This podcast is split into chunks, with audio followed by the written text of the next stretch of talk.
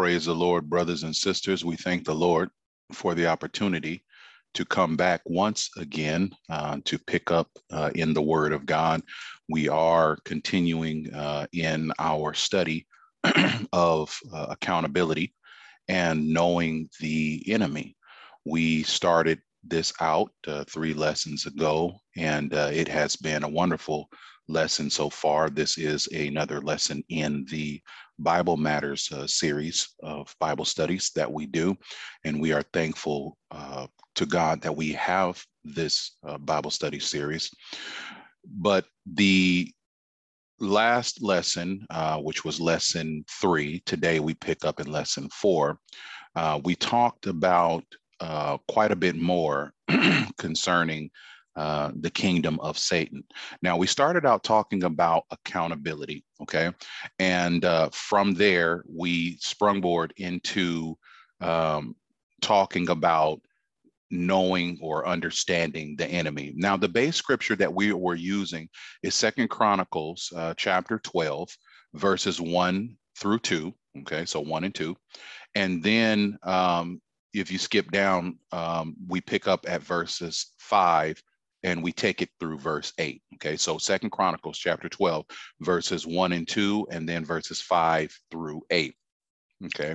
And this uh, scripture set tells the story of the successor to solomon so king rehoboam and what transpired under his leadership um, in under his um, his leadership the kingdom of israel was um, divided um, so while he was king, um, the 12 tribes split up, uh, 10 tribes forming the uh, kingdom of Israel or the nation of Israel, and the two remaining tribes of the 12 uh, forming what would be known as the uh, the kingdom of Judah. Okay, and um, the Bible teaches us in this scriptures set that Rehoboam uh, and the kingdom um, they strengthened themselves, and when they got to a certain point, they um, they made a move, like many of us so many times um, have done. They forsook the law of the Lord. Okay, and we talked a little bit about um, what it meant to forsake the law of the Lord, because it does not mean that you stop believing in God. When a person, uh, when a group of people forsake the law of the Lord, we got a lot of churches right now, they have forsaken the law of the Lord. And when somebody forsakes the law of the Lord, doesn't mean that they don't love God, doesn't mean that they don't um, have a knowledge of God. No, but forsaking the law of the of the Lord means that you are no longer doing what the Bible says. And there's plenty of people who know God, who know about God, who have been saved, amen, according to the scripture, according to the Bible way, not a not a manufactured uh, way, but the Bible way. And they have re- received their salvation according to uh, the book of Acts, chapter 2, verses 36 um, and all the way through. Um, that means that their salvation experience, if you were to ask them, uh, do they know they're saved? They, they, they, uh, what they would describe would be on par with what the Bible says. Um, the, what we see in the book of Acts concerning how the church received the Holy Ghost. Okay. Uh, many people have done this, have received the Spirit of the Lord, have received the Holy Ghost, but they take their eyes off of God. We take our eyes off of God and we put it on any and everything else. And what can happen when we undertake such a practice is, is that we can run into the trouble of forsaking the law of the Lord. Okay. And that really means that we're no longer following and obeying the word of God the way the word of God was given to us. It could mean that you are following tradition. It could mean that you are following a version of the word, meaning that you're doing part of it, um, but you're not doing all of it. Any one of those um, manifestations, so to speak, of forsaking the law of the Lord um, all rightfully fall under that category. They are a forsaking of the law of the Lord. And Rehoboam and the kingdom, they strengthened themselves and they forsook the law of the Lord, meaning that when they got strong, they started, you know, uh, relying on themselves and no longer uh, relying on God. And so that caused a problem. and um, ultimately, what uh, happened there because of all of this, they ended up walking away from God, so to speak. Okay. They still believe God. They didn't think they were. I submit that they didn't think they had walked away from God. They probably thought that they were following God.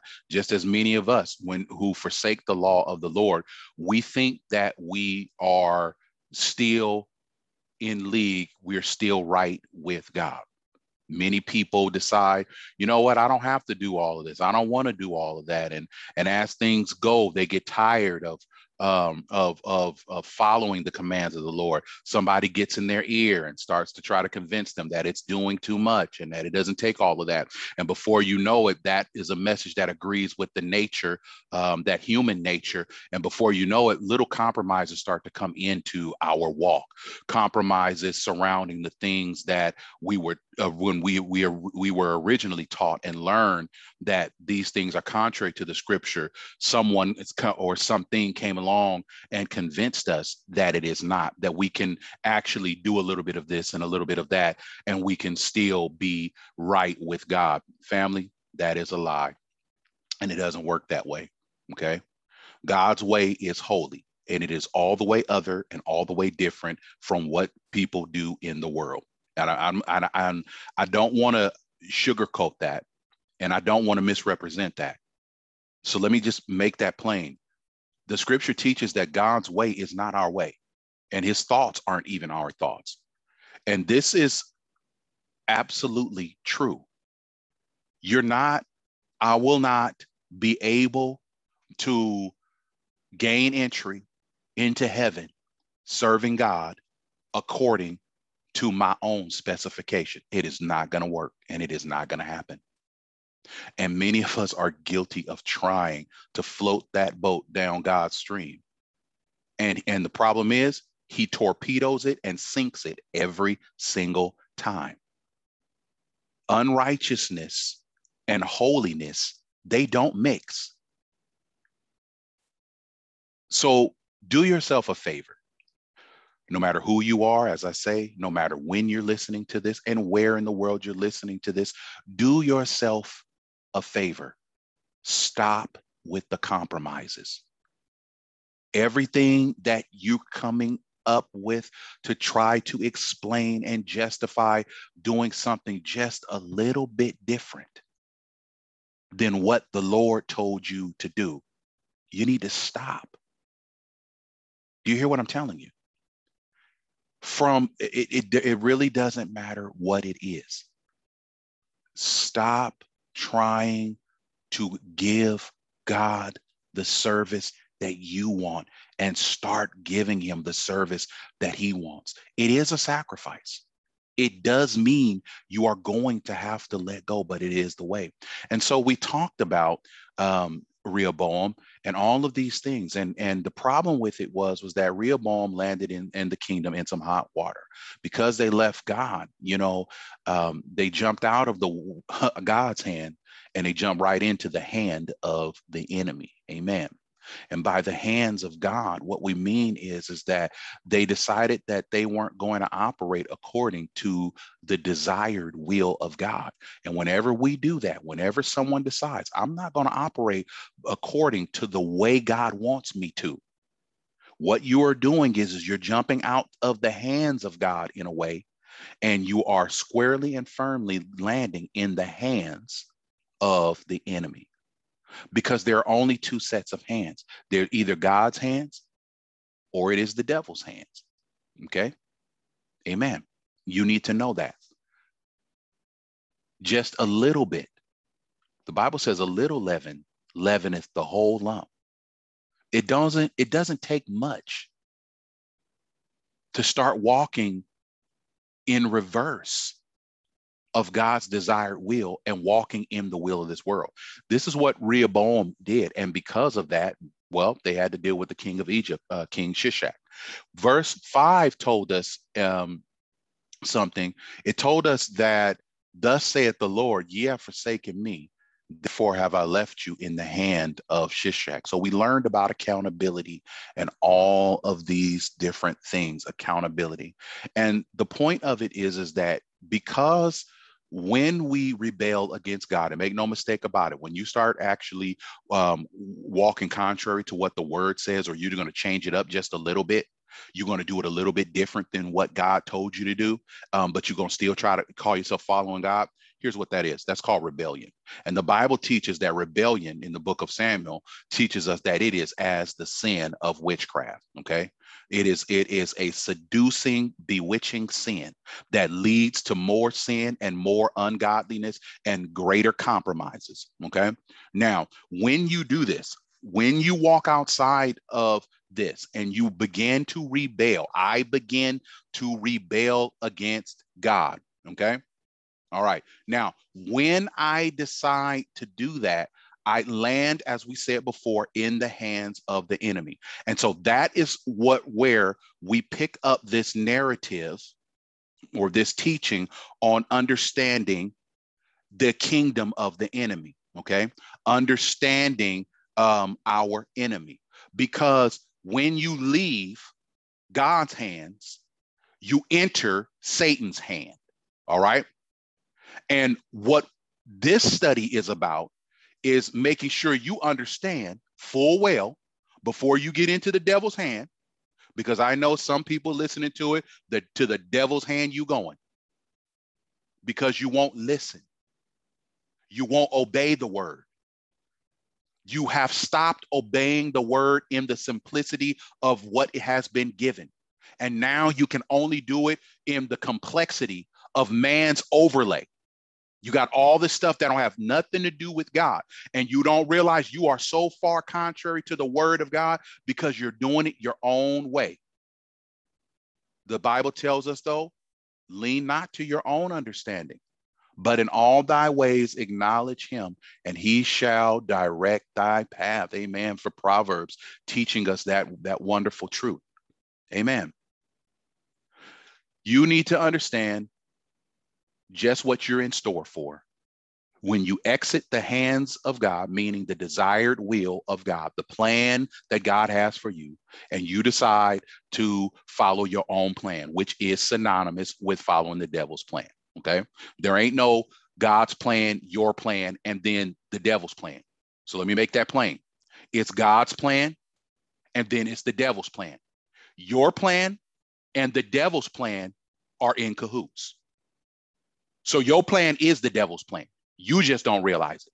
Unaided by the Holy Ghost, you need to understand your plan and the devil's plan are going, they're going to skip down the road singing kumbaya. Yes, they are. Why? Because there is a way that seems right unto a man, but the end thereof is that of death. It's the ways of death. That is what the word of God teaches. And it teaches that in multiple places within the scripture. So again, there is no God's plan, the devil's plan, and your plan. Your plan and the devil's plan, that's one and the same thing. Yeah, I know people, I know some some there are people who who will have a problem with that.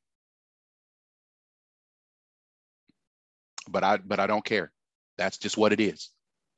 Your plan, the devil's plan, they one and the same. Now, if you don't want your plan to be the devil's plan or to promote the devil's plan and be in league with the devil's plan, if you don't want that, then you better line up and be obedient to God's plan because it's his way or the highway. Amen. Okay. Now, understanding that, okay, then we move into understanding the nature of the enemy's kingdom. Just what is all of that? Okay. Now, last week we told you about, um, we recapped the names of, of Satan. We, we, we did all of those different things. We built on all of that. Okay. We explained um, we explained not only his titles, okay, um, we also explained that there is a demonic realm, okay, and it and and Satan is the is the leader of that realm or that kingdom, okay. The demonic realm we learned is its own kingdom, and Satan is the leader. And you can take a look at Luke chapter 11, look at verses 17 and 18, and you'll understand what we're talking about. Okay. Satan's that demonic realm, that realm that Satan operates in, that is a kingdom in and of itself. And Satan is the leader. Okay. We also talked about the character of Satan, talked about how his character is fallen. We talked about how Satan is a liar. Okay. We also talked about how Satan operates um, as um, uh, operates as a wild beast. Okay, his mannerism, talking about the way uh, the way he carries on. Okay, in that he takes on that mentality of a predator. And we said, um, and for scriptures for this uh, to back all of these things up, when we talked about Satan is fallen, we looked at Isaiah 4, 14, 12 through 17, okay, and Ezekiel 28, 12 through 19. Those are going to be your scriptures that um, that show you that Satan is fallen, okay? Amen. His character is fallen. He is fallen. Okay. Those are your scriptures for that. We said that Satan is a liar. And for that, you're going to look at John chapter 8, verse 44. That's going to show you that. That's your scripture you're going to use to, uh, to back that up. Then you also have, we said that Satan operates as a wild beast. He's a predator. Okay. First Peter 5, 7 through 9. That's the scripture set that you're going to use for that. And in addition to that, Amen. John 10 and 10. These talk about those aspects. So, those are some things that we learned about Satan when we began to talk about his character. Okay. So, we know that he has a kingdom. Okay. We know that he he has a he has a kingdom. That demonic realm is its own kingdom. The scripture refers to it according to the prince of the power of the air. The power of the air. That phrase refers to that kingdom. Okay. That's another phrase that refers uh, to that. So we know that he has a kingdom, and we know that his and we know these elements or aspects of his character. We also learned something that his character is not. He tries to perpetrate like it is, but the reality is it is not. And this is actually good news for us. We learned that Satan is not omnipresent. Omnipresent is just a fancy word that basically means everywhere at the same time. Okay. Satan is not everywhere at the same time. He is not. Satan is a created being. He is a he is a fallen angel. And angels were not created according to scripture. There is no instance where an angel is ever ever described as being able to be everywhere at the same time literally. No. An angel can only be in one place at a time. Okay? He cannot be in multiple places at the same time. Now, Satan tries to give the illusion of that. And the way he does that is, is because while Satan himself is not able to be in every place at the same time, this is why you got to look, don't, when people go around talking about the devil made me do it, just bypass them. Just go on ahead. I'm, I'm giving you permission right now to ignore them. They don't know what they're talking about. Half the time they talking about the devil made made them do it. No, that's just their own flesh out of control. Okay? The devil cannot be everywhere at the same time. Because of this, that means that Satan needs to be strategic in what he does. In other words, what I'm telling you is Satan ain't got time. If he want to build his kingdom and get his thing over, he ain't got time to focus all his attention on little old you. No. Little old me. No.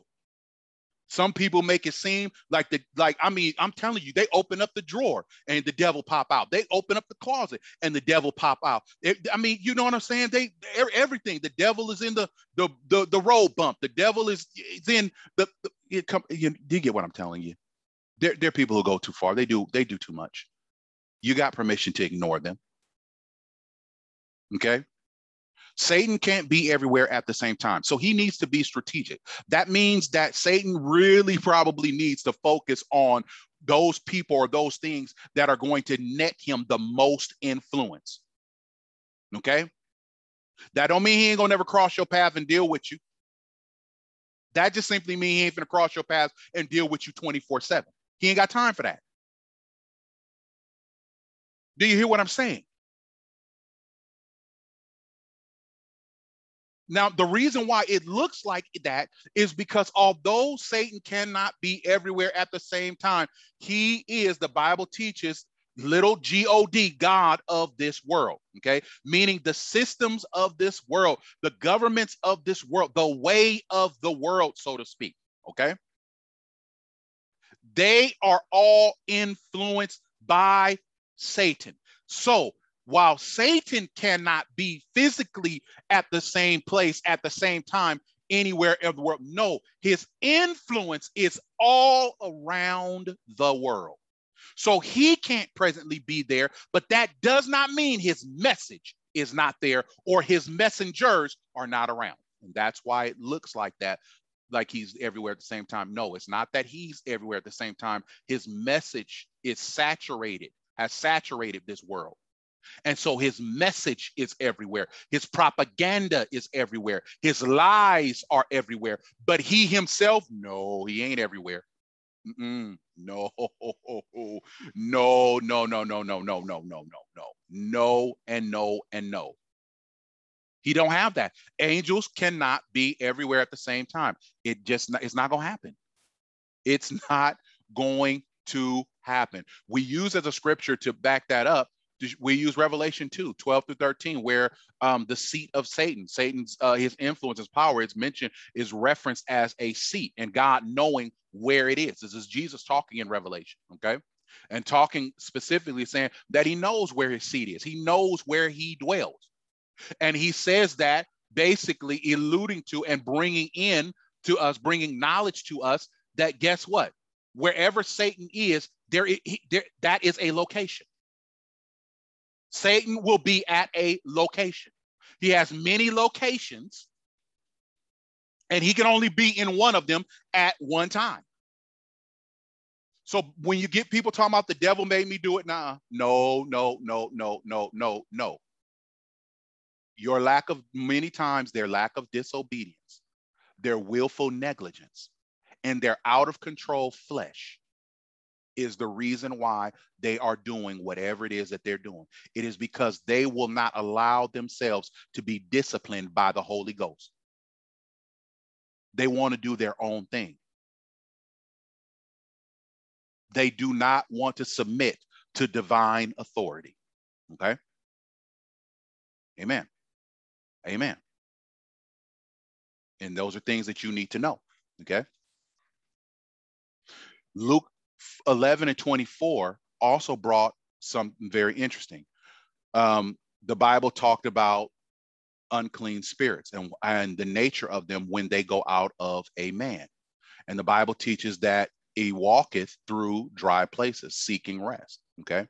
And we learned that unclean spirits, all right, they don't like to be um, disembodied, so to speak, if that's a word or phrase. In other words, they don't want to just be out in their form, in spirit form. They don't want to do that. They don't want to just be out and about like that. Okay. They they love to take up residence. Okay. And so the Bible says, in finding none, he said, I will return unto my house whence I came out. Notice the unclean spirit says, I will return to my house. Now, my house is my house. Okay. Let me explain something to you because we did talk a little bit about demon possession, and we'll get back to that also, just a little quick recap or whatever else it is. Satan cannot possess. When people try to talk about they just possessed by Satan or all that kind, of, more than likely what that means usually is that they're possessed by an unclean spirit. Okay. And they can have multiple unclean spirits. But a unclean spirit wherever that unclean spirit resides, if it's with, you know, that is the location that he's at. That same unclean spirit, that exact same unclean spirit cannot inhabit one per two people at the same time. No. That would be a different, an, whatever unclean spirits are in a person, residing in a person, those are the unclean spirits within that person. Somebody else who's possessed or has all that, they got a different set of unclean spirits. Do you understand? If Satan was to possess a person, okay, let's get that real. Let's get this straight. If Satan himself was to possess an individual, he could not possess multiple individuals at the same time. Whoever he possessed, that's who he would be residing in. And the point that I'm driving home is again, Satan and unclean spirits, these fallen angels, they are not omnipresent. No matter how much they lie, no matter how much they try to make it um, do that, no matter how much Hollywood try to make it seem like that, no matter how much misinformation tries to paint it off like that, they are not. And you need to understand that. Okay? You need to understand that. All right. Now, they don't like to just be all out and about and they love willing vessels. Okay. We all and and from there we sprung board into the conversation about the uh um, the next aspect of Satan's kingdom. We know that he has a kingdom. And so we and, and and we know and we've learned about his titles and his nature. We understand that. Okay. Now we start we we we continue in the building on the structure of the kingdom. Now the last time we said that um we dealt with the demons, okay?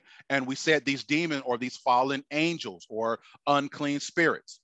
These these these individuals, okay? These spirit beings. They are also part of Satan's kingdom, okay? And these other angels, they take up the roles of taskmasters. And I'm just using this to try to describe. It's not that the Bible says that they are their taskmasters. Not what I'm, no, no, no, no. I'm simply trying to describe to you the structure of the enemy's kingdom to try to give you some uh, uh, references or some analogies, so to speak, that you can use to try to say, okay, this is this, this is that. Oh, this would be the equivalent of that. Right. Again, for a kingdom to operate, there must be a governing structure. Okay.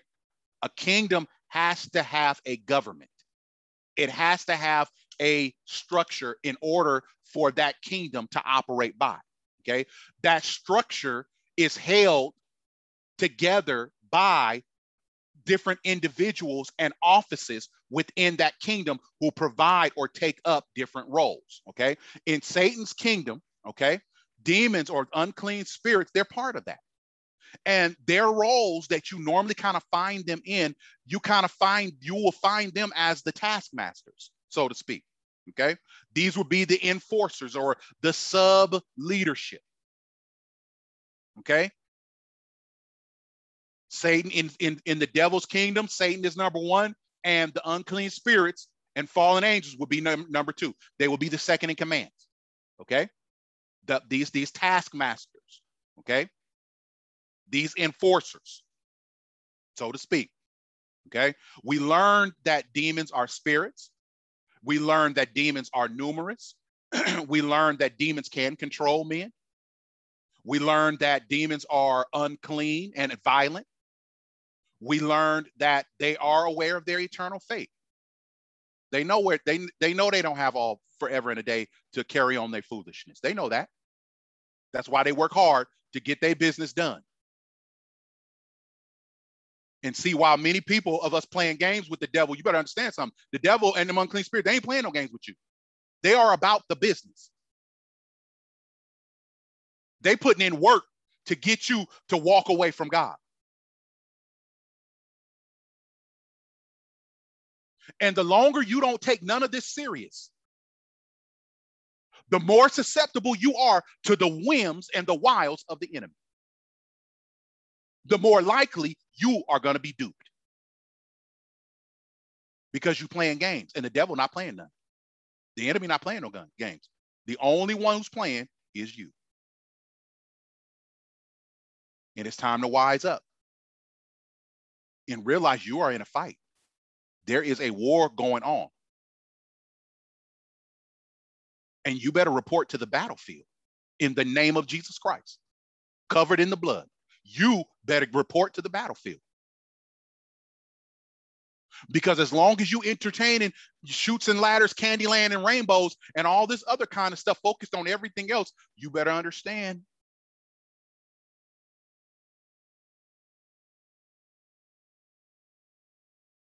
The bullets of the enemy, his intent, they are whizzing by, getting ever closer to you. You better put on the whole armor of God and stop playing games. So we learned that they are aware of their eternal fate. And so they, they're about the business. They're going to try to, they, they're going, to, they're going, they, they're, that they're going to do. They're going to try to maximize the time that they have. We learned that they are in conflict with Christians, children of God. We need to stop. We got, we can't be naive.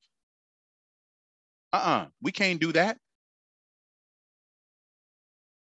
We, we, we, we can't, we, Ephesians 6 and 12 makes it very plain for we wrestle not against flesh and blood but against principalities against powers against the rulers of the darkness of this world against spiritual wickedness in high places. And we're going to discuss a little that uh, more about that in a little while. First timothy 4 and 1 now the spirit speaketh expressly. Now talking about the holy spirit. Now the spirit speaketh expressly now watch this because god's dropping knowledge that in the latter times some shall depart from the faith, giving heed to seducing spirits and doctrines of devils. It is a war going on. And unclean spirits, it don't matter whether you want to deal with them or not. You better understand something. They are fighting. If you are a child of God, they are fighting and they are fighting against you. Brother Walker, what are you saying? I'm simply saying that if you are a child of God, you got a fight on your hand, whether you want to admit it or not. Brother Walker, man, I mean, I know I'm, I, I believe in God, I believe this, but you know, I don't know about all this demon stuff or whatever. See, that's because you got Hollywood and all this other stuff in your mind. I invite you to get that trash out of your mind. Hollywood and this world think it's a joke, think it's a game, but this stuff is real. This is serious. There is spiritual warfare going on. There is a battle going on. And you are in a war against unclean spirits and fallen angels. You are. And you in that fight, whether you want to be in it or not. You got it.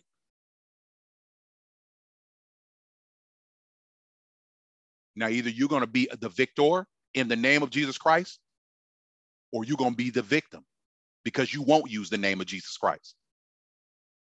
But you can, but you can't, ain't no neutral ground.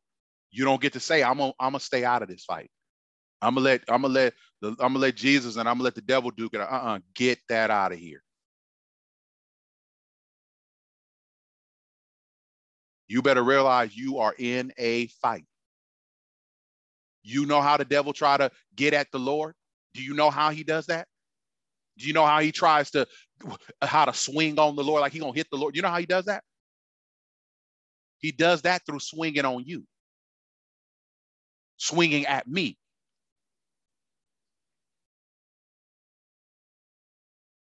That's how he does it. He can't get at God. He don't even have access to his presence like that. So the enemy settles for the next best thing. And you know what that is? Congratulations, you are the consolation prize. He goes after you. You are in a fight, family. Wake up. It is high time to wake up. We all so not only are they in, in conflict with Christians, but we also learned that unbelievers are susceptible to actual demon possession. Yes. It is the presence of the Lord Jesus Christ that prevents that. That is the only shield against that. You need to understand that. You need to understand that. Unbelievers are very susceptible to demon possession, especially when we start using all of those different things like drugs and alcohol and all that kind of stuff. The Bible actually teaches that those things, or th- that would actually be the equivalent of modern day witchcraft. Yes, witchcraft and all that kind of stuff is real. And they are tools that the enemy use. Do you know what he uses them for? To lower those barriers, so to speak, and to make you more susceptible and easy for hostile takeover. Because that's what demon possession is it is a hostile takeover.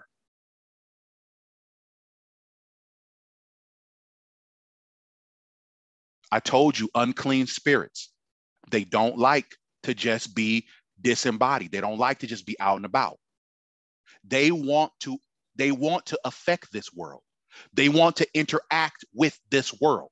They want to interact with the living. They want to with with with the natural. They want to interact. And so the way that they do that, one of their favorite ways to do that is through possession. Because through the unwitting when they gain entry they can influence the activities of that person. And it's and, and it is always to the detriment of that person. Why? Because remember what we learned about unclean spirits. They are unclean and they are violent. Okay? And then the last thing that we learned about them, which was one of the most incredible things, was that demons know Jesus Christ as the most high God.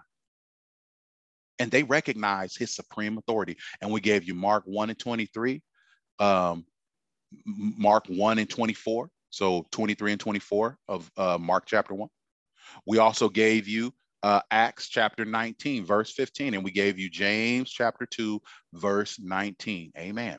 Amen. I love how James puts it. Thou believes that there is one God. Thou doest well. He says, Good. I'm glad you know that there's only one God. The devils also believe and tremble. You, you need to understand something. That that's heavy in and of itself because a lot of because when we, when he says the devils that that that that the devils that that the devils also believe when he talks about one god that, that do you know what that means that means that they know that god is one he's not a trinity and i know that that's what there are a lot of people who will be listening to this who have been taught that there is no such thing as a trinity. It's not in the word. Deuteronomy 6 and 4 please read it. God and know that god does not change. And he is declaring he is one. And this scripture here is telling you that if you believe that you that if you if you believe that god is one is one you're doing good notice he didn't say you doing good if you believe that he's three. He didn't say you doing good if you believe that he's triune or whatever man-made ridiculous definition we don't come up with. Stop coloring outside the lines and stick with what the bible says.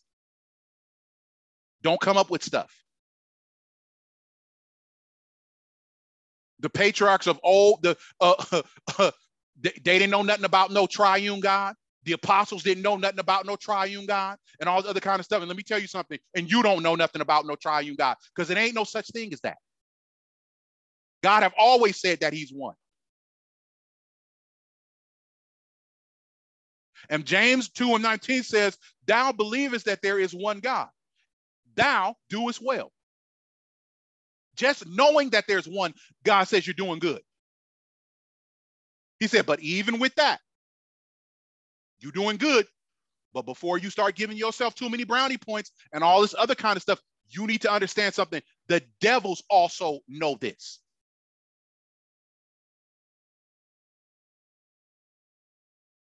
And they tremble.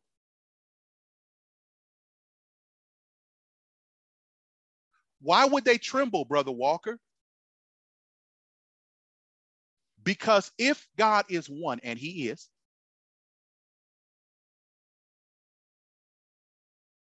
then it means that whatever He says, there isn't even almost the possibility that you can go and talk to some other God, some other version of God.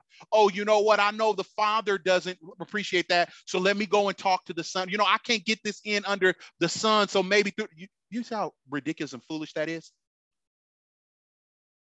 They tremble. Why? Because whatever God says, it comes from a God who is one. And because he is one, it means that whatever he says is absolute. He is sovereign. And if God say you done, you done.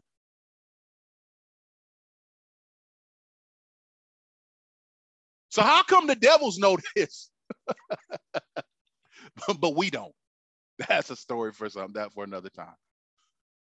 That's a story for another time. But anyway, we learned all of those things.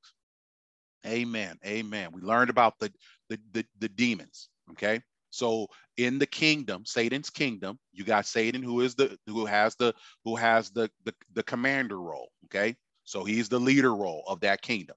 Then you got his second in commands, those fallen angels, those those those unclean spirits, and we and we tend to refer to them as demons. Okay, they are the taskmasters and enforcers and and the tormentors and the sub and whatever you want to call it. That that's what they do. The the they, the tor they, they they just that that's that's that second layer. But there's another layer.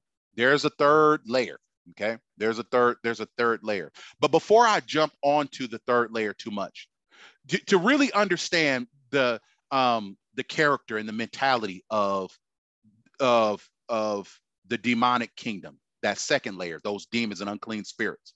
Okay. To really, really get a good understanding of how they operate. Okay. The Bible actually gives us a very good representation of them in the natural, so to speak. Okay in the Bible, um, there is a natural representation that really characterizes a lot of what unclean spirits do. And you can find this in the book of Habakkuk, chapter 1, verses 6 through 11. Okay. It's not talking about demons per se, but when we read through that, you'll see how the characteristics of the demons actually line up with this. They do a lot of the same thing.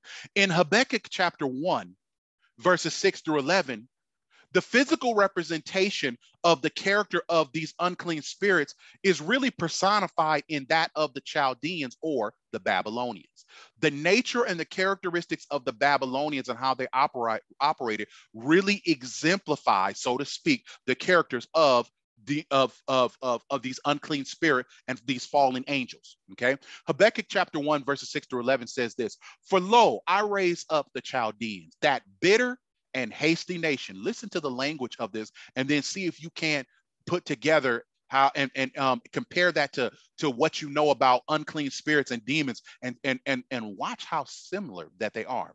For lo i raise up the chaldeans that bitter and hasty nation which shall march through the breadth of the land to possess the dwelling places remember we are homes our how our bodies our heart, our tabernacles to possess the dwelling places that are not theirs. Ain't that what unclean spirits do possess the dwelling places that are not theirs. And the Bible's telling you that's what the Chaldeans do. That's what the Babylonians did. The character of the Babylonians, and you need to understand something. Oh, I'm going to talk about it right now. The Babylonians were the chastisement that God used and God allowed for the children of Judah or the children or the second kingdom. Remember, the kingdom of Israel was divided, was divided, okay, into two kingdoms. The first kingdom that went by the title of the kingdom of Israel, they disobeyed God time and time after God continuously sent them prophets and so on and so forth. And so what ended up happening is they end up going into Assyrian captivity. That left the southern kingdom or the kingdom of Judah, the sister kingdom. And they kept doing the same thing and went even worse and more ridiculous. They didn't even learn from the captivity of what happened to their to their northern the northern kingdom, the kingdom of Israel. So they kept going on and on and on until God allowed and had to bring upon them, guess what?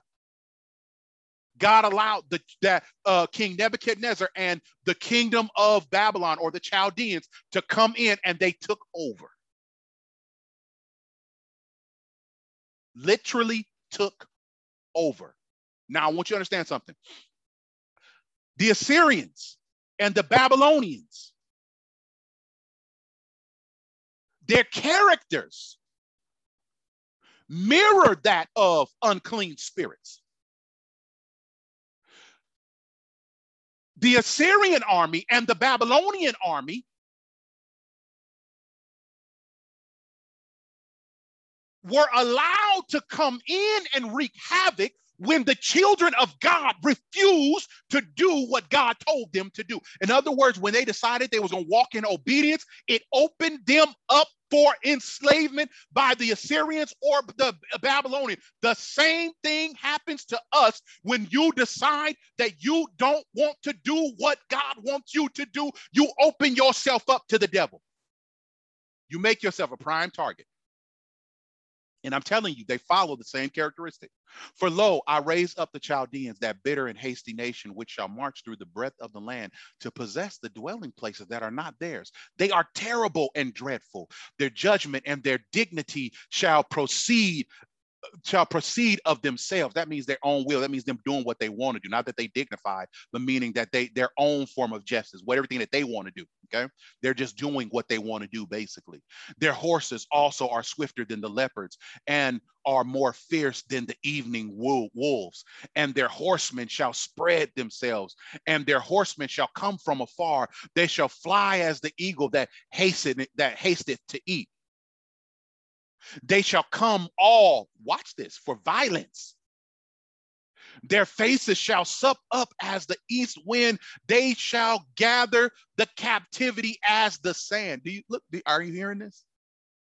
Are you seeing the analogy? And they shall scoff at the kings, and the princes shall be a scorn unto them. They shall deride every stronghold, for they shall heap dust and take it. What they're saying right there is, is that they will have no respect for position. They will have no respect for title. They don't have no respect. And I'm telling you right now, unclean spirits do not respect nobody. They look for whoever is open and whatever is open. I hope you hear what I'm saying. I hope you hear what I'm saying. Don't think that you you somehow exempt. No, the devil will use, the enemy will use anybody that he can.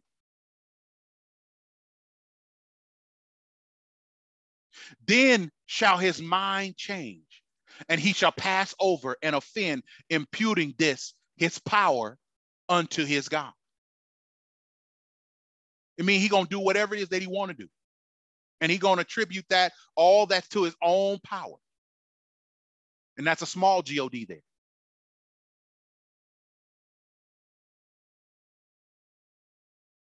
That's what the Chaldeans did. And that is what unclean spirits do. So we learned quite a bit about that second tier, demons.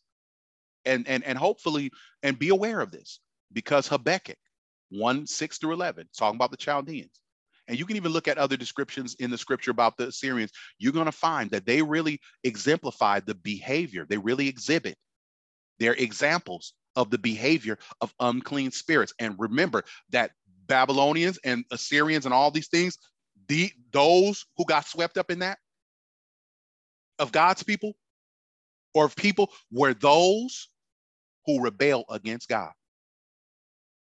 And I told you, unbelievers are susceptible to demon possession. It's not always like what the what what what Hollywood makes it out to look like. No, it ain't always like that. Nope. Many of them people don't realize and understand that they got unclean spirits residing in them. The unclean spirit in one person might be that unclean spirit of unbridled anger.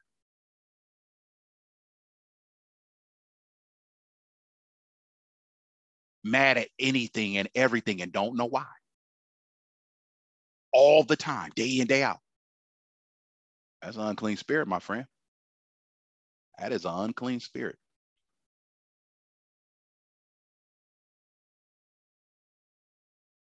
And there are many more examples. That's just kind of giving you an example of, you know, maybe some things that you never thought about. But that second tier is, is, no, is no joke. And Satan uses them as taskmasters and enforcers to, to enslave. Demon possession is forced slavery.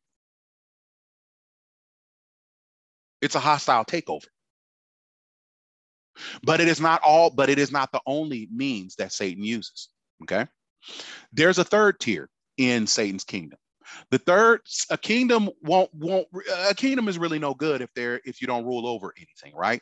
So a kingdom, in order for it to be a kingdom, there needs to be subjects, right, in that kingdom. So there is a a there is a populace that make up the kingdom. Well, the populace that makes up the kingdom is fallen humanity.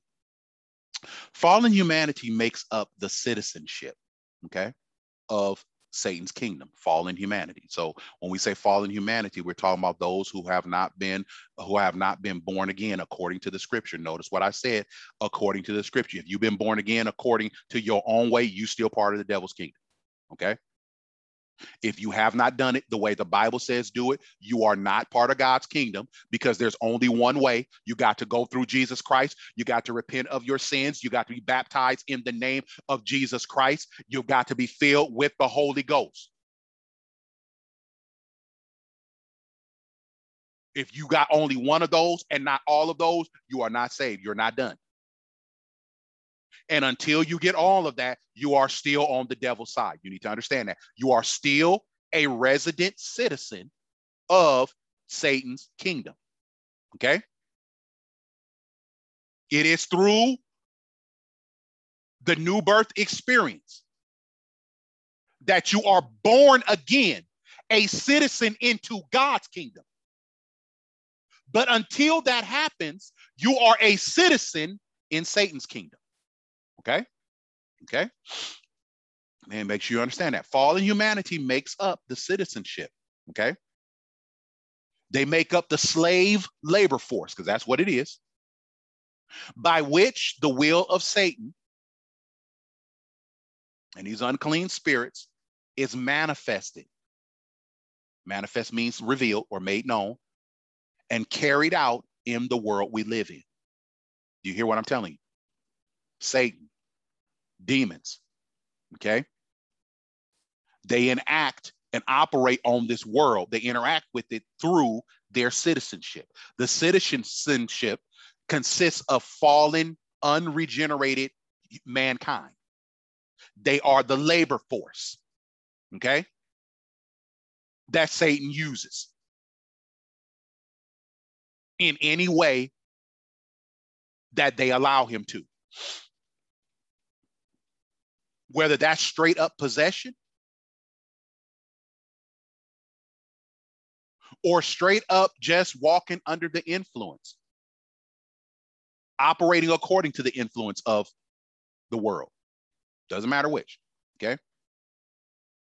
First Timothy 4 and 1 says this Now the Spirit speaketh expressly, we read this before, that in the latter time some shall depart from the faith, giving heed to seducing spirits and doctrines of devils.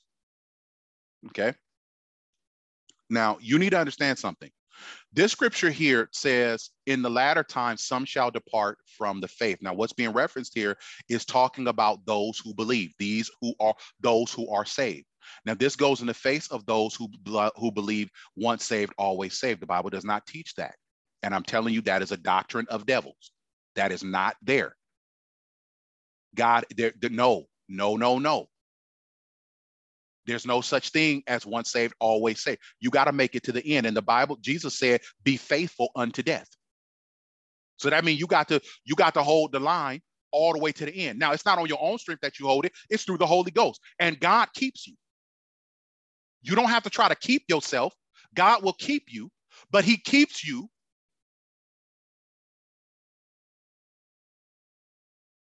as long as you want to be kept. God ain't gonna just keep you against your will. He's gonna plead with you. He's gonna try to get your.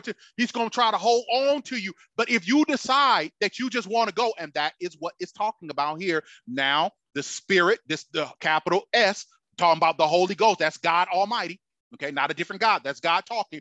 God speaketh expressly that in the latter times, the last days, these are the days we live in, some shall depart from the faith. You were on the right road, you were saved, and then you go, there are people who are going to leave. So don't get caught up in that once saved, always saved. No, people use that to enact all kind of foolishness and think that they can get away with. No, don't walk in that. That's a devil snare. Some shall depart from the faith. Then he tells you why. How are they going to do it? How is it that people who are saved are going to lose their salvation? Giving heed to seducing spirits and doctrines of devils.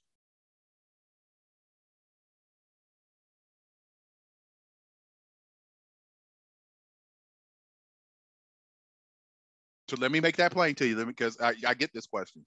Well, Brother Walker, can those who are saved be possessed by the devil? No. As long as you have the Holy Ghost and God resides in you, the devil can't do a thing to you. He can't know, he can't, you, he cannot possess you. Unclean spirits cannot possess you, not when the Spirit of God resides in you. But you better take heed to that scripture that I just gave you. First Timothy 4 and 1. Now the Spirit speaketh expressly that in the latter times some shall depart from the faith, giving heed to seducing spirit and doctrines of devils. Now, as long as you are with God, you are following God, you are obeying God. We're not talking about works, we're talking about obedience as long as you are on God's side and you and God, you are with God and God is with you, you cannot be. But if you ever decide that you're going to do your own thing and you're going to turn away from God, this is what would be known as apostasy. Okay. You're going to turn away from God. Then you need to understand if you kick God out of your heart, out of your, out of his, out of that house, out of you, if you kick him out, then you will be open and free game for the enemy to come in. You so you better be careful.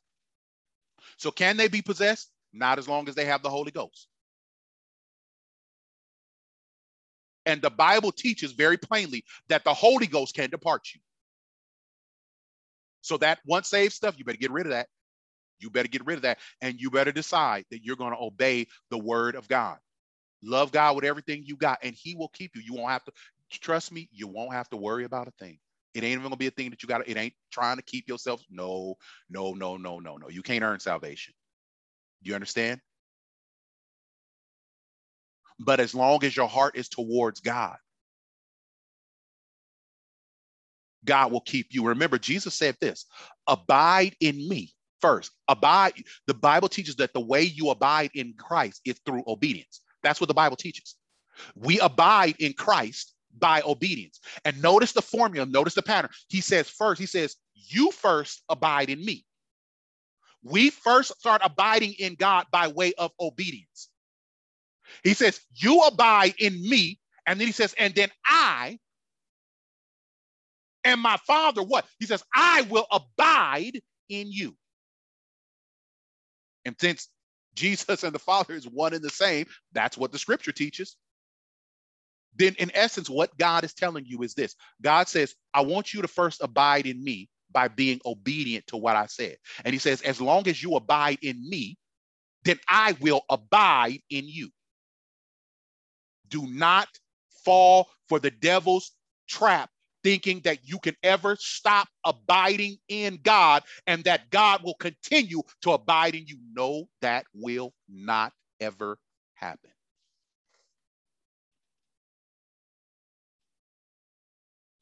God's continued abidance in you is contingent upon you abiding in Him.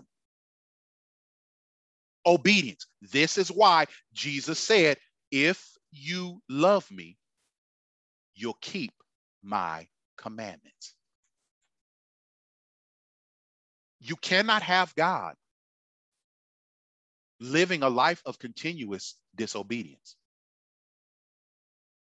If you do, you don't have God. And I'm sorry to be the bearer of bad news, but that is what it is. You do not have God. As long as you're not going to have God. And if you keep going too far, the Spirit of God is going to depart you.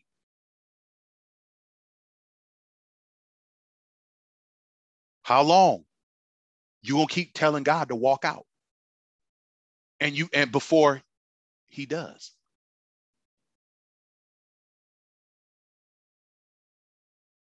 He said, I will not strive with man always.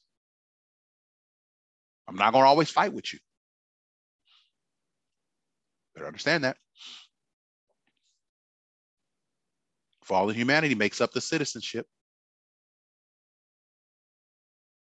And those who are believers, who have been born again, so you're no longer a citizen of the, of, of the devil's kingdom, you start walking in disobedience and living that way and turn your back on uh, God and go back and stay there and stay there. Well, guess what? You are going to revoke your citizenship in heaven and you're going to go back and take a residence in the devil's kingdom. I'm just, I'm, uh, look, I cannot make this up. This stuff is just right here. Some will hear this. You may not agree. It does not matter. This is what it is. This is truth. Search the record for yourself. Don't just go off of what I said. Read that Bible for yourself. I'm not worried at all about God confirming every word that I'm talking to you about today. Truth is true. And it ain't changing for nobody. And it ain't my truth. This is God's truth. He don't change, his word don't change. John 4, John 8 and 44 says this: Ye are of the Father, ye are of your father, the devil. talking to these these these these Pharisees, these these folks who wanted to rather who wanted to accuse Jesus because Jesus was was was, was doing all kind of righteousness and they they they they, they was and and they were trying to accuse Jesus all kind of stuff and Jesus then they and they were over there talking about they they father is Abraham. Man, Jesus had to set them people straight. He said, "Ye are of your father the devil, and the lust of your father ye will do." So that means the lust. That means the desires of your father, who is Satan. He's saying you will do. He was a murderer from the beginning and abode not in the truth because there is no truth in him. When he speaketh a lie, he speaketh of his own, for he is a liar and the father of it. And we talked about that. How Satan, how Lucifer was seduced and caught up by reason his wisdom was was corrupted by reason of his own brightness. He started believing his own press looking at his own self getting caught up in his own majesty. And what it did was was that it corrupted the wisdom that he had. In other words he was created with truth to know truth. He knew who god was. He knew all about that. But because he got caught up in his own way the bible says that it corrupted wisdom it corrupted his wisdom or it corrupted the truth that he knew. And so when he began to speak, his speaking was that of the distorted wisdom. That is why he is a liar.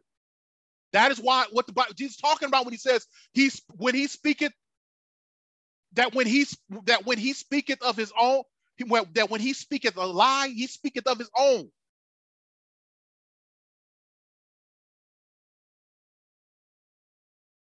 His wisdom is corrupted. And so he speaks what is corrupted. What is corrupt, what he speaks is distorted, is a distortion of the truth. And he does it because why? The lens through which he views truth, his wisdom is corrupted. Amen. Amen. Amen. And we learned that in the book of Ezekiel. Okay. Amen. Ezekiel chapter 28, verses 12 through 19. Okay. And in particular, you want to start reading at verse 15 and go down through verse 17. Okay. So that's what what we what I was just speaking. That's where where that where that comes from. Okay. Now, so Satan demons or unclean spirits, and then you got fallen humanity. These three, these are those are the three tiers of the devil's kingdom. Now, that brings us to some questions. How does Satan get his citizens? How does he just get people? Okay. And you got and and to understand it, you got to first understand the following. Number one, Satan gets his citizens through natural birth. Now, what does that mean? It means we are born into sin. Okay. That's how he gets his, this is how he, this is how he gets his kingdom. This is how he gets his citizens. The Bible says Psalms 51 and 5. Behold, I was shapen in iniquity and in sin did my mother conceive me? Romans 3:23 for all have sinned and come short of the glory of god. Okay? Now the next thing you need to know you want to understand is is that we are all born in in addition to us being born into sin or being born with a corrupt or fallen nature or fallen humanity. Because we are born with this, it means, amen, that we are born into his kingdom by default because of our fallen nature. Look at Ephesians chapter 2, verses 1 through 3 again. And you hath he quickened okay, who were dead in trespasses and sin. So, in other words, he says, You have to quicken. That means that he's revived. It means he's resurrected. He's made you alive again. God, okay? You have he revived, have he resurrected, so to speak, had he made alive again. You who what? Were dead in trespasses and sins. Okay. Remember, we were born in sin. So, which means we were born dead. Okay. Wherein in time past, where in time past ye walk according to the course. Remember, the course is the government structure of this world. According to the prince, that means as dictated by the prince or the whims of Satan, of the power of the air. That means the kingdom who rules the kingdom that un, that un, that that that that unseen or demonic realm. Satan's kingdom. The spirit that now worketh in the children of disobedience. Now, watch this. Among whom also we all, not some, whom also we all had our conversation in times past in the lusts of our flesh, fulfilling the desires of the flesh and of the mind, and whereby nature, and were by nature the children of wrath, even as others. So what he was telling was is that you are born into the kingdom.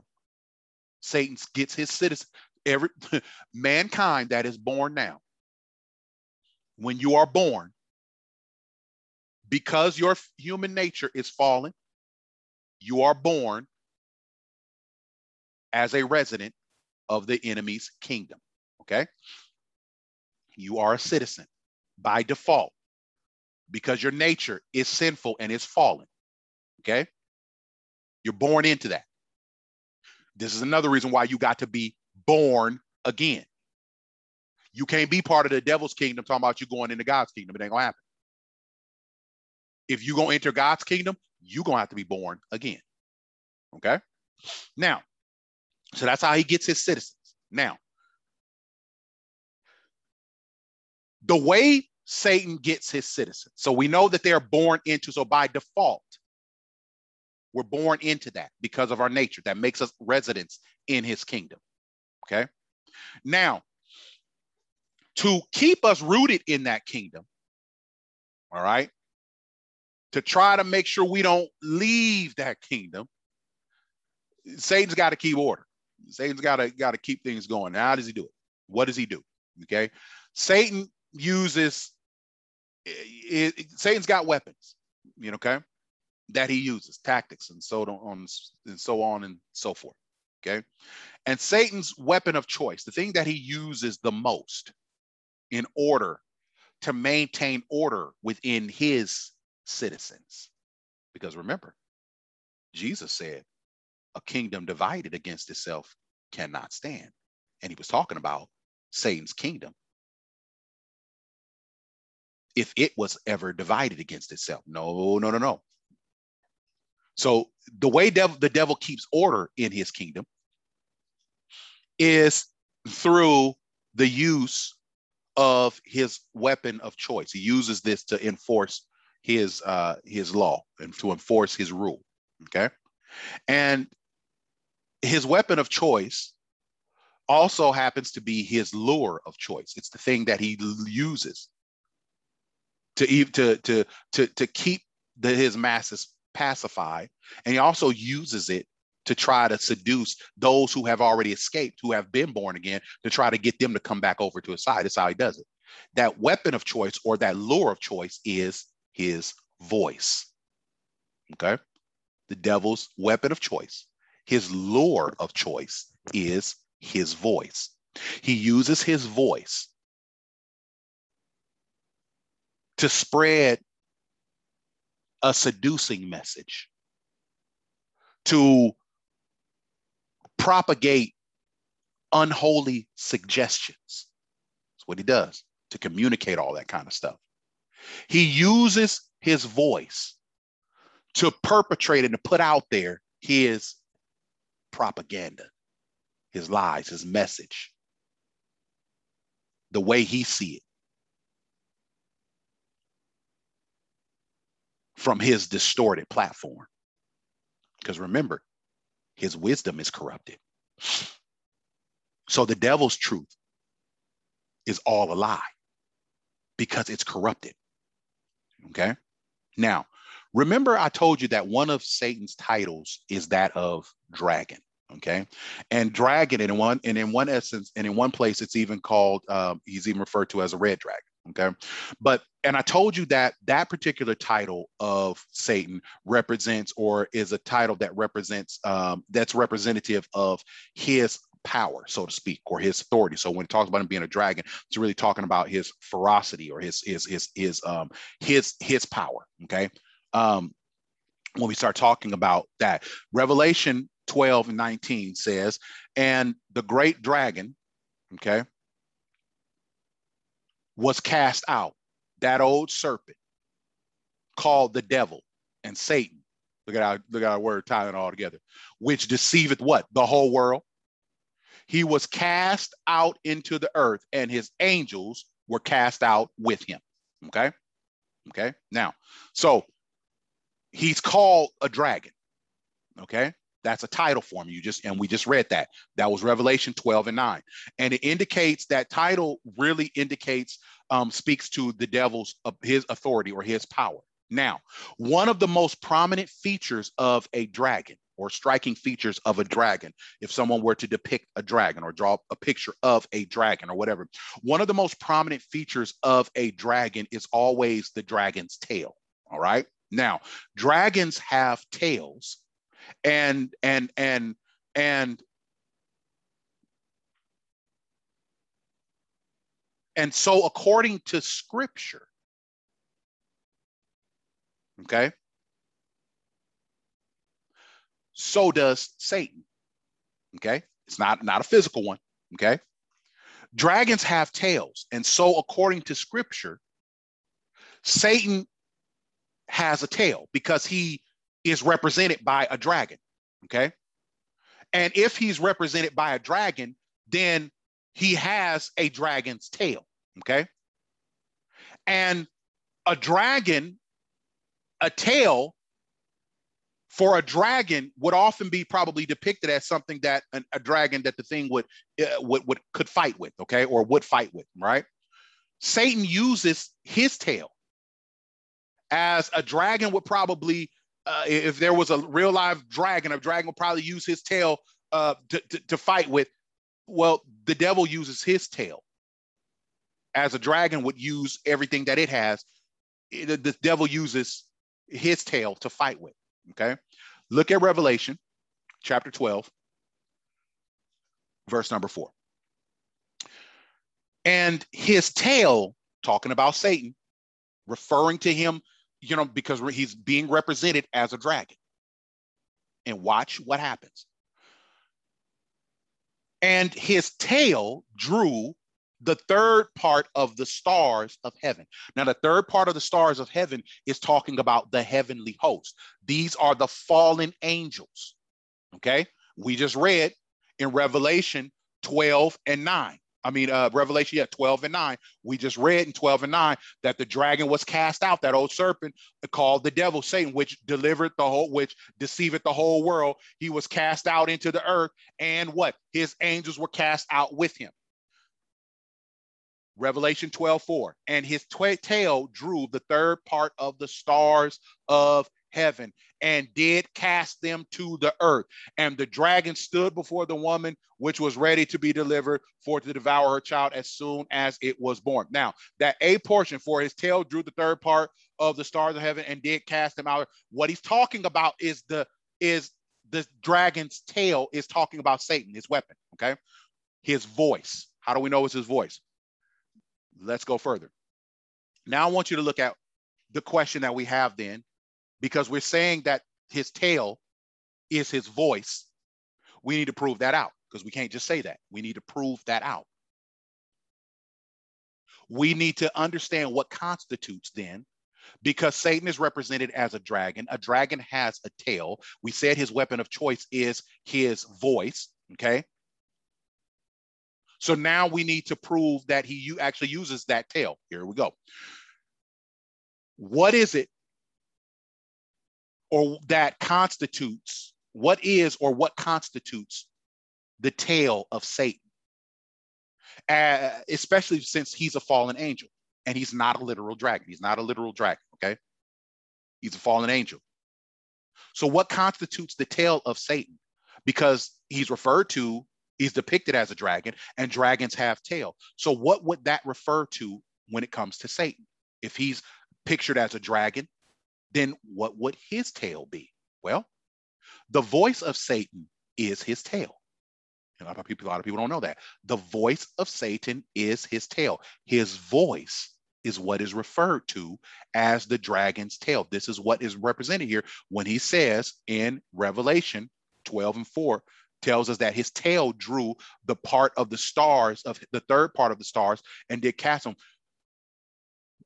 he drew these other angels to his side with his propaganda, with his voice. Okay. Look at Isaiah chapter 9, verse 15. Because we're proving it out. The ancient and honorable one, he is the head, talking about Israel. And the prophet that teacheth lies, he is what? The tail. See that? Watch that again. The ancient and honorable, he is the head, and the prophet that teacheth lies, he is the tail. The prophet that teacheth lies obviously is the false prophet. The devil is a false prophet. And the false prophet, not just Satan, okay, but the message, the, the lying message that goes forth from this false prophet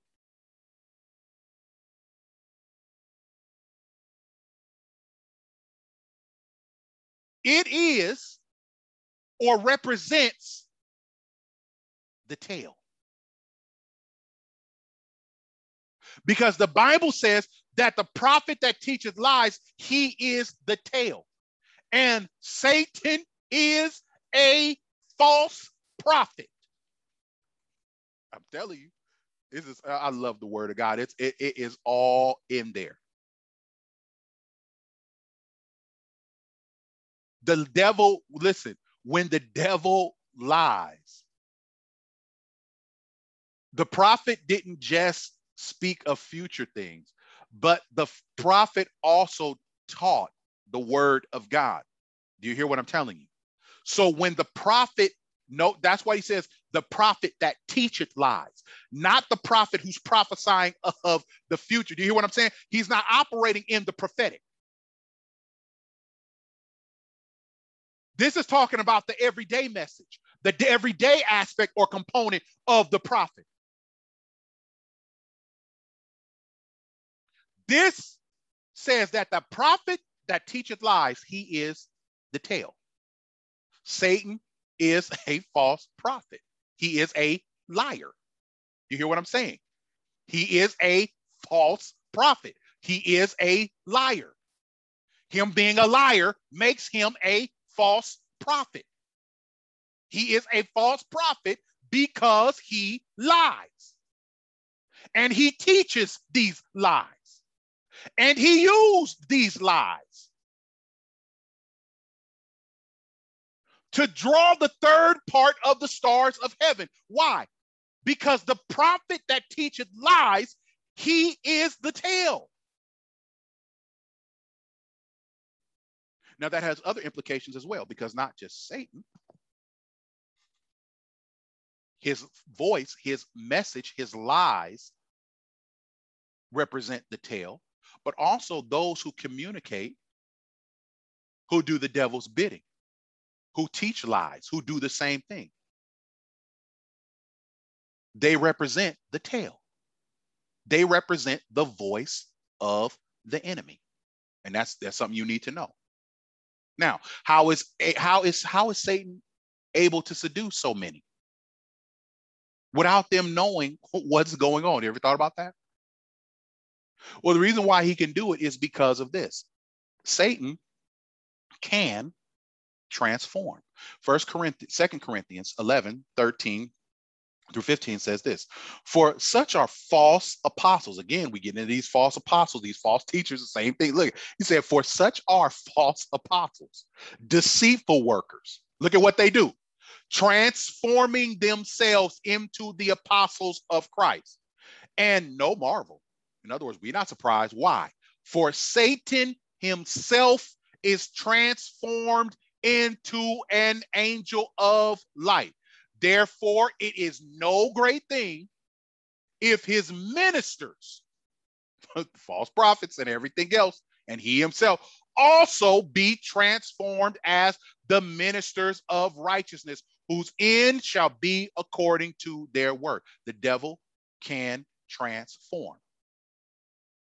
This is how Satan is able to seduce so many because they don't know it's him.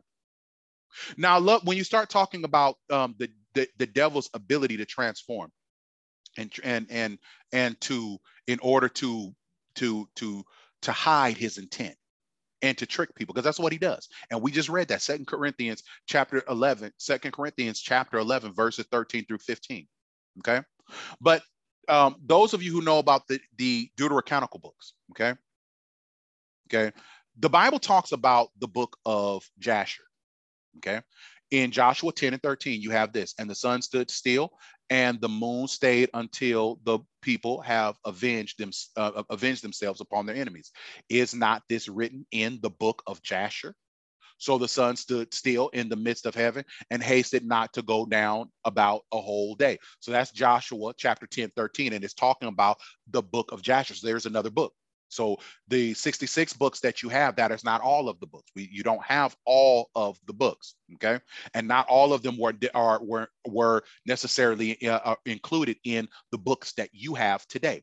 Second Samuel 1, 17 through 18. And David lamented with this with this lamentation over Saul and over Jonathan, his son, also who bade them teach the children of Judah the use of the bow. Behold, it is written in the what? Book of Jasher. So you have this book of Jasher, okay? And for those of you who know anything about that, okay, and there are a lot of people that have a lot of different opinions about the the book of Jasher and and all of these different things. And if you were to talk to them, they'll get into all these kind of debates and all this other kind of stuff, and so on and so forth, and try to explain why they don't have it and all this other kind of stuff. But the book of Jasher, Jasher, what we do have, actually records something that is very uh, noteworthy and something that you really should know according, especially when you're trying to understand the way Satan works. Because Second Corinthians 11 and 13, 11, 13 through 15 tells you that uh, that Satan can transform and his and his minister, they can appear, they can they can put on a disguise to try to trick people. Because remember, the question is, is how is Satan able to seduce so many people without them knowing what's going on? Well, the book of Jasher, for those anyone who's ever read any of it, then you know that the book of Jasher carries tales, has a lot of parallel accounts of what happened, um, especially in the uh, um, the the Pentateuch or the first five books. So it has a lot of um, parallel accounts of uh, the stories of creation or the stories of of of Abraham, the story, all of these different things, and and all the way through the Exodus, it has a lot of that in there, and it gives a lot of information about many of the um, of those mentioned where in the 66 books you don't necessarily have a whole lot of detail but in here it adds a little bit more detail and context. And there's an actual uh, there's actually in the 23rd chapter of jasher verses 25 through 33 actually through 39 but really 33 there's a parallel account of that um, that gives a little bit more detail concerning Abraham when he was taking Isaac to be sacri- to be when God was testing him to be sacrificed. And in the book of Jasher, it talks about how when Abraham was t- uh, and, and Isaac were on their way along the road, the, the word says that Satan came and appeared to Abraham in the figure of a very aged man humble and of contrite spirit. And when he came to him, he tried to entice Abraham and convince him not to take Isaac and to sacrifice. And when Abraham rebuked him because he knew it was Satan, the, the, the, the word teaches that he went away. And then he came back again in the 29th verse of Jasher 23. And he came back again, but this time to Isaac. And he appeared unto Isaac in the figure of a young man, comely and well favored, as a peer, somebody that was his age. And, and the story goes on, and he tried to convince Isaac to disobey his father. Because anybody who knows the story of Abraham and Isaac, you know that Isaac wasn't actually wasn't a little kid. When Abraham took him up there, he wasn't no little kid. So if Isaac wanted to rebel or to resist, he could have. And so you have this parallel account. And the reason why I brought this out, okay, for you was was because it gave examples. And and the end result, let me tell you what ended up happening is, is that it's just as you know, the same story of what happened uh, with Isaac, that it it went on. But what you have is, is that Abraham rebukes Satan again and he leaves. Amen.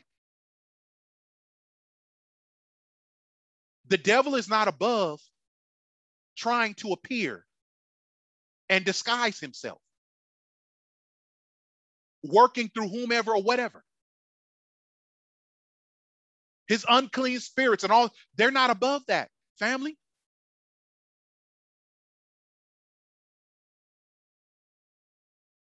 I'm going to read it again.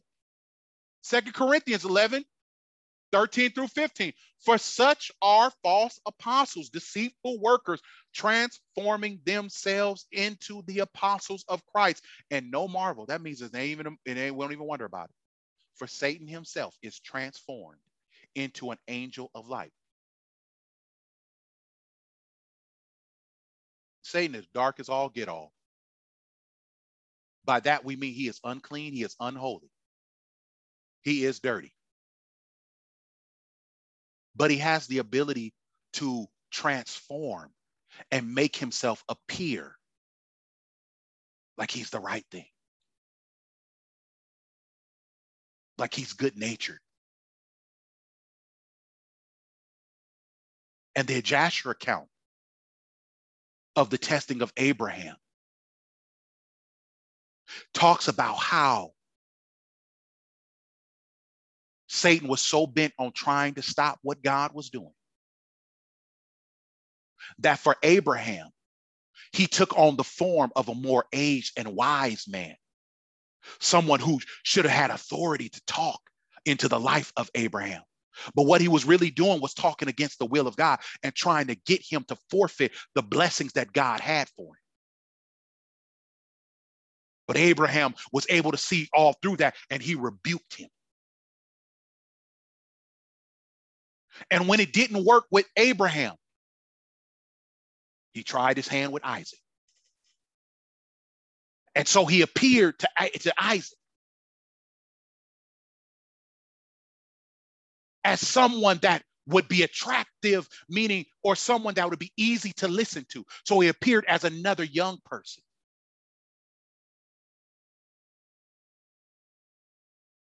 The devil will ride in on your friends if you let him. He'll ride in on those people, on people that you want to respect, but they ain't obeying the will of God. And I'm setting a warning out for you. I'm putting a warning out for you.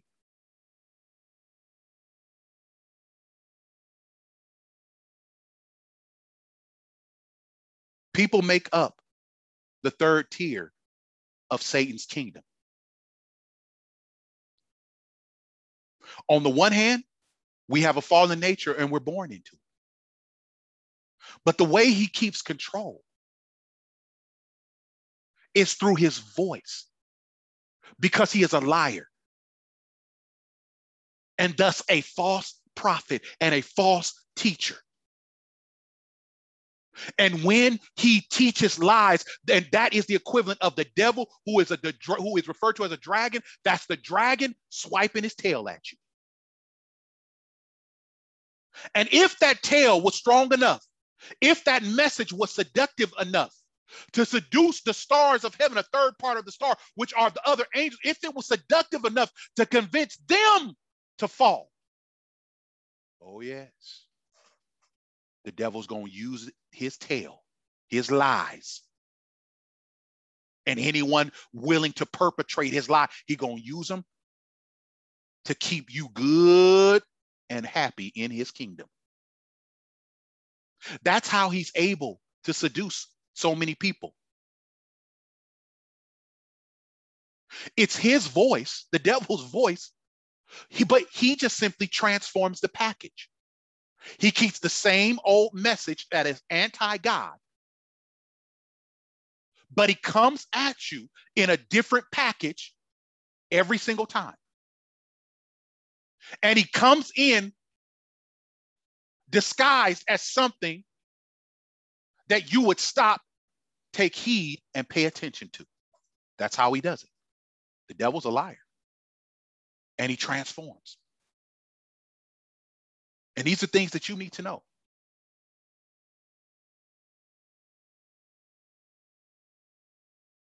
Because the reason why so many people let's move from the question of how how how how do people become a part of his yeah we are we got that. They they they they're born into it. Because of their fallen nature. But the even bigger question is how does he keep you in it? Through the seduction of his voice.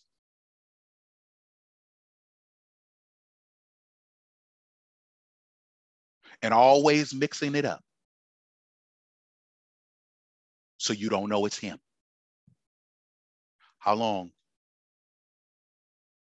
are we going to be duped, seduced, and lied to by the devil to do his work? How long?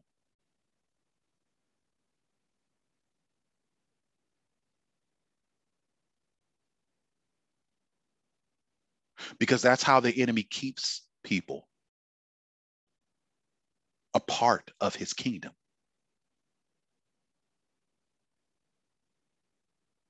That's how he keeps control. By repackaging the lies, swiping at you with his tail. But always disguising it as something that will be palatable to you. You got a problem with authority? No worry. The devil will send someone that has a rebellious heart to encourage you to stay rebellious? Do you have a problem with elders? No worries. Devil will send you someone of your age group, a young person too, with a message that encourages you to keep rebelling against God. and on and on and on.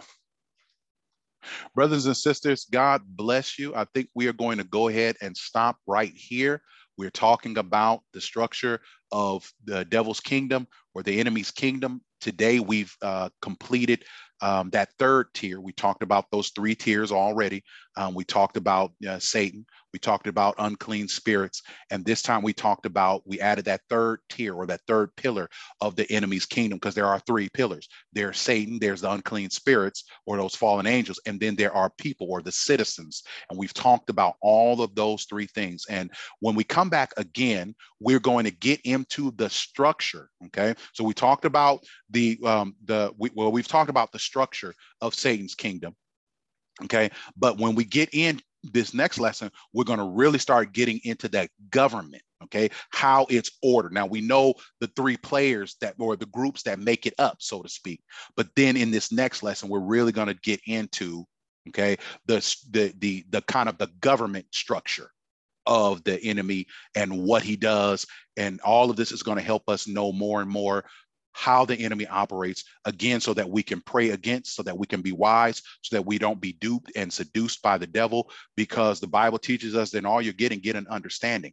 And and family look remember we talked about we started at the very beginning talking about uh, rehoboam and how bottom line is is is this. When you step outside of when you decide you're not going to do it god's way when you jump out of the hands of god you're going to land in the hands of satan. And when you land in the hands of satan the least we can do is arm you and let you know what kind of kingdom you are entering and what you in for because it ain't nothing good. And I'm advising you right now to turn back and jump right back into the hands of God. But we want you to understand what the kingdom of the enemy is like. Because when you leave God, you go to this. This gonna help you decide whether you really want this or not.